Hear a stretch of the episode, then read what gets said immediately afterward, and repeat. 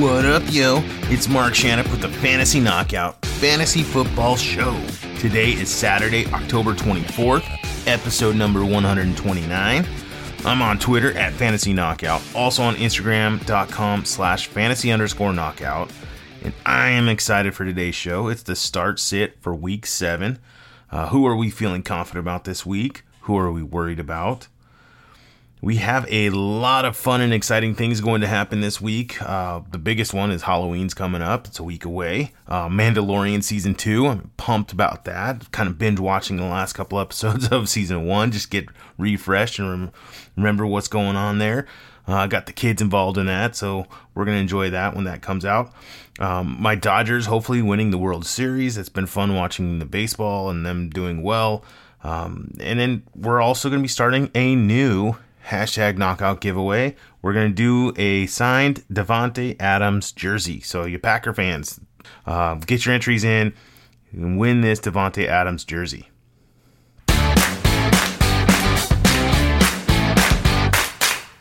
Announcements. All right, are you looking for accurate rankings? Well, so week six, I was uh, 117th. I kind of struggled again. Uh, we're we're working on that. We're gonna we're gonna kill it this week. I have a feeling. Uh, so season to date, I'm currently 77th out of uh, what 160 other experts. So not so bad. If you have a question for the show, then head on over to the website fantasyknockout.com for all your fantasy football needs.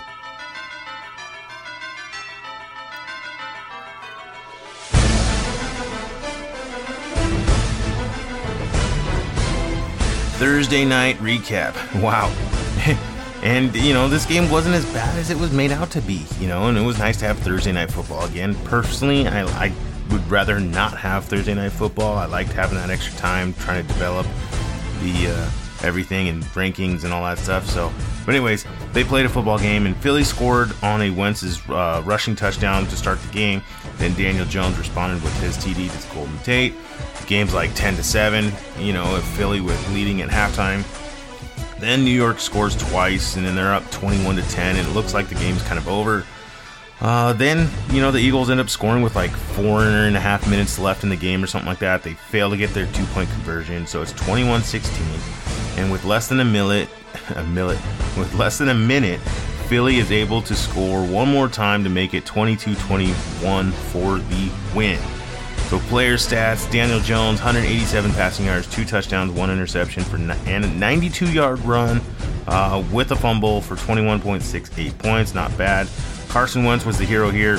359 yards, two touchdowns, one interception, 14 rushing yards, and one rushing touchdown for 28.7 uh, points.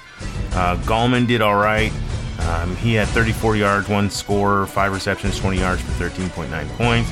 Sterling Shepard looks like the wide receiver to own in New York.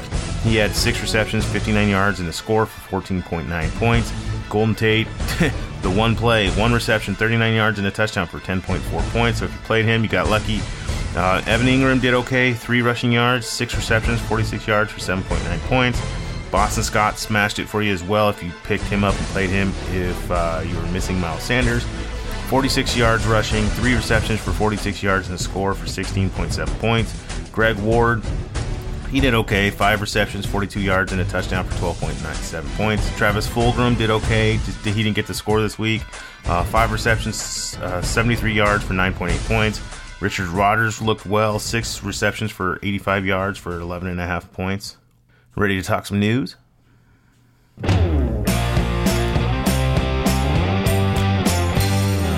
News with views. All right, so the big news is wide receiver Antonio Brown. Yep, he's back. Uh, he signs a one year deal with the Tampa Bay Buccaneers. Uh, he has to clear a bunch of COVID protocols first, and he's eligible, eligible to play as soon as week nine. Um, so, too bad, so sad he doesn't get to play the Raiders. I would love for them to just full on melee attack him for what he put them through last year. Uh, well, that'll be all talked about during uh, during their game this week. Uh, next is running back Raheem Mostert out of San Francisco. He's been placed on the IR for his high ankle sprain. I imagine that's the three week one. Uh, quarterback Dwayne Haskins. This is interesting. He's out of Washington. He was fined forty three hundred dollars for violating COVID policy. So he apparently made a reservation for a family friend, we're putting that in quotes, um, at the team hotel, which is a big no no. And he's going to be inactive again for week seven. so it looks like Haskins is done. Uh, wide receiver DeSean Jackson at Philadelphia, he was placed on injured reserve for a high ankle sprain. So this means we're officially done with Djax. Move on, let it go. Uh, I've been saying Alshon Jeffery for the past couple weeks. It's going to be time to get to start him eventually. And then the Las Vegas Raiders, they have placed uh, defensive back Jonathan Abram and offensive tackle Trent Brown on the COVID list. The rest of the Raiders' offensive line are expected to be cleared for COVID for week seven. Uh, this game has been moved to Sunday afternoon. It's no longer the Sunday night game because of this COVID outbreak scare that the Raiders had earlier in the week. Speaking of COVID, What's spreading quick and makes you sick, infecting everyone? Corona, corona, the virus infecting us all.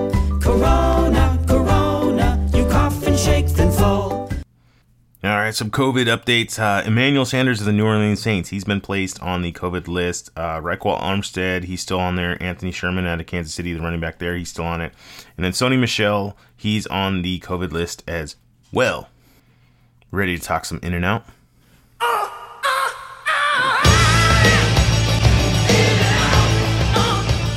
In and out. All right, so these are the guys that I think my take on if they're going to be playing this week. Are they worth putting in your roster? What do we do with them? So let's start with some running backs. Raheem Mostert, San Francisco, ankle injury. He's out. Jeff Wilson, same team, San Francisco. He's got the calf injury. He's a game time decision. I'm leaning towards out. So it's going to be um, JaMycal Hasty and Jerick McKinnon there and for the Niners. Darrell Henderson for the Rams. He's got the thigh issue. He's going to be in. You can flex him. Aaron Jones out of Green Bay. He's got the calf injury. calf injury. Uh, he's a game time decision. I'm leaning towards out. I think they're going to give him the rest. So uh, Jamaal Williams is a nice pickup and play there. AJ Dillon we'll see a little bit too, but I think Williams is a, is a stash and play. Justin Jackson for the Chargers. He's got the knee issue. He's in. You can flex him. Kareem Hunt out of Cleveland. He's got the groin injury. He's going to be in. Start him with confidence. Joe Mixon. This is big news. Cincinnati. He's got the foot issue. He's been ruled out. Tight ends. So Tyler Higbee of the Rams. He's got the hand issue. He's going to be in. You can start him. Robert Tonyan from Green Bay. He's got an ankle injury. He's a game time decision. I think he's going to play. He's in. Uh, Jordan Akins, uh, Houston ankle.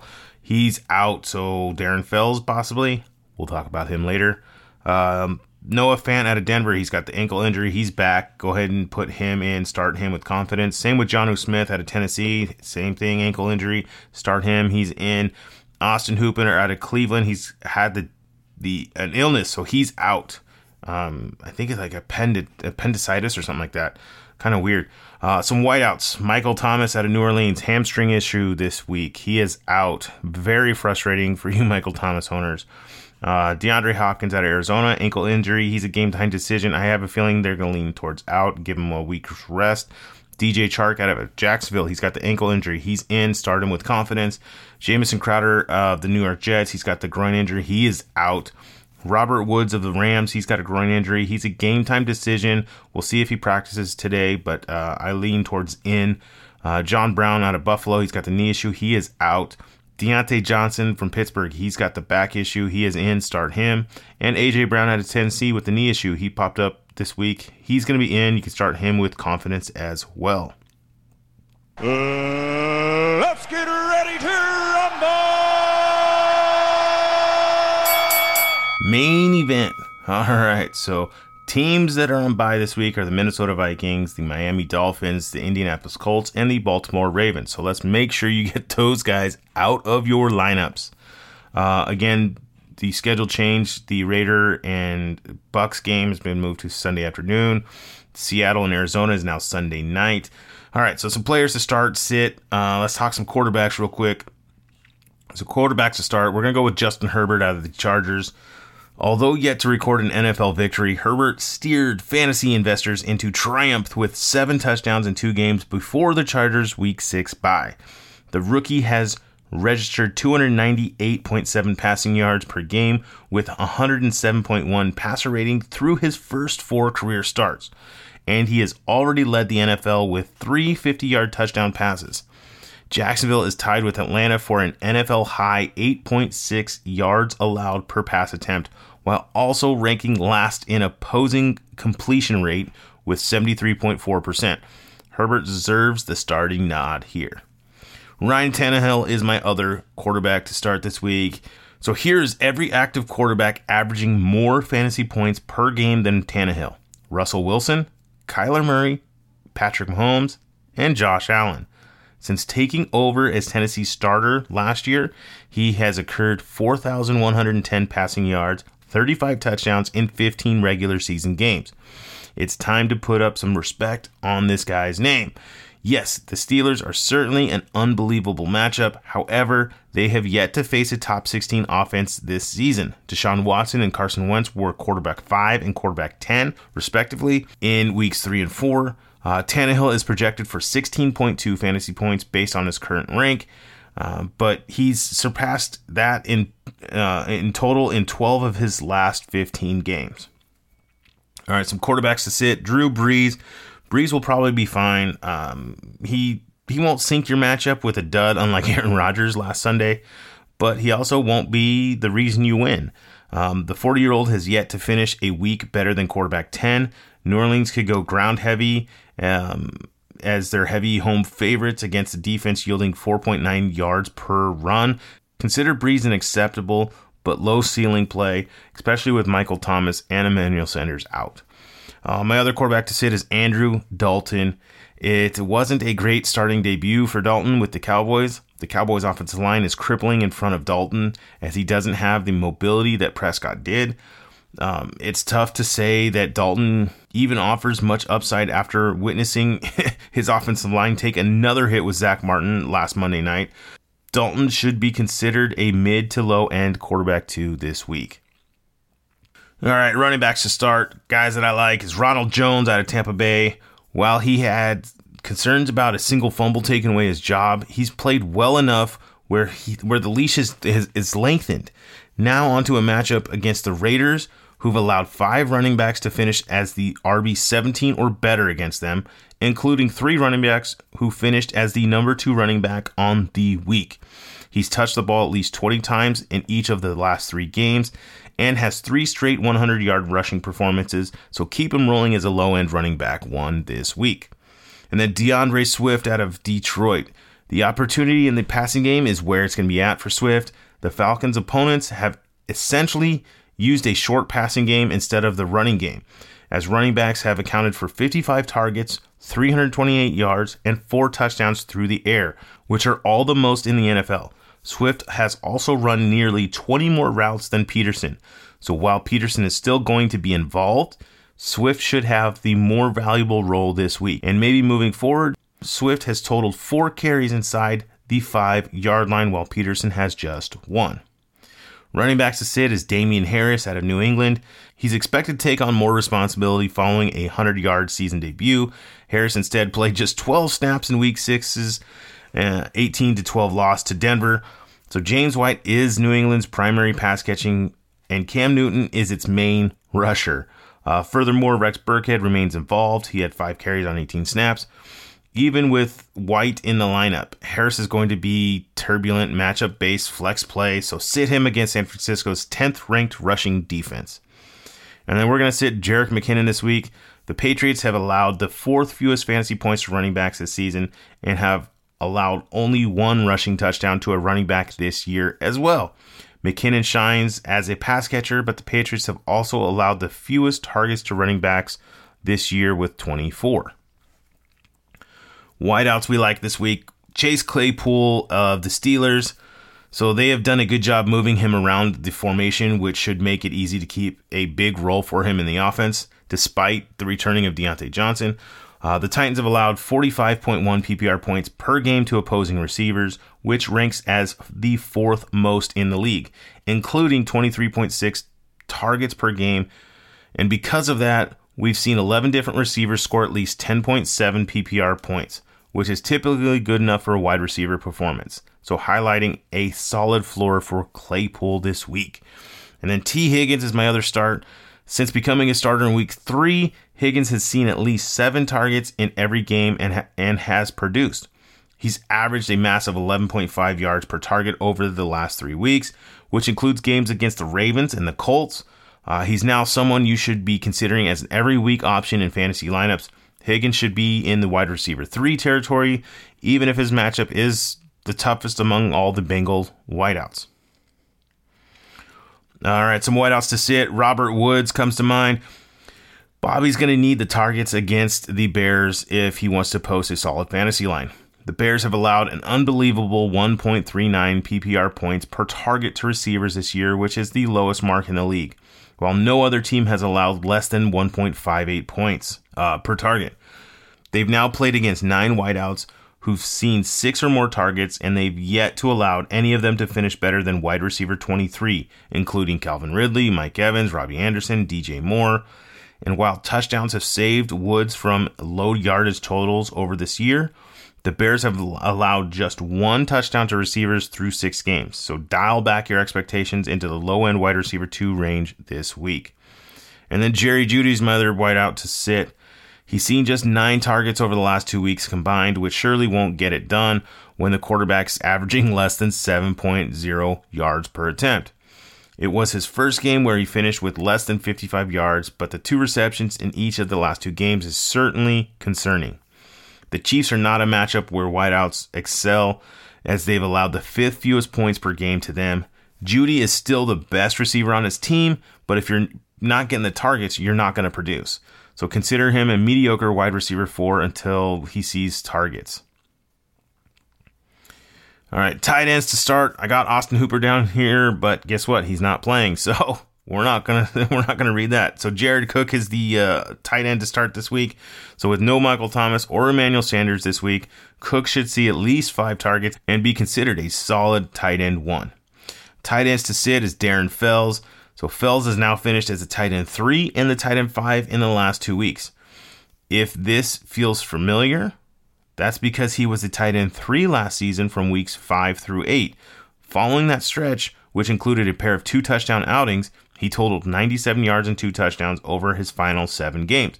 Despite the recent success, Fells is averaging just 34.2 yards and 3.2 targets per game. Let's not get fooled again. Hayden Hurst, we're going to sit as well. He's not getting a whole lot of volume, but he's been much more efficient as as has the whole offense when Julio plays. It's not a great matchup for someone like Hurst who hasn't seen the volume that someone would expect. Still, as all the uncertainty surrounding tight ends around the league, he should be considered a high end tight end two for this week's game.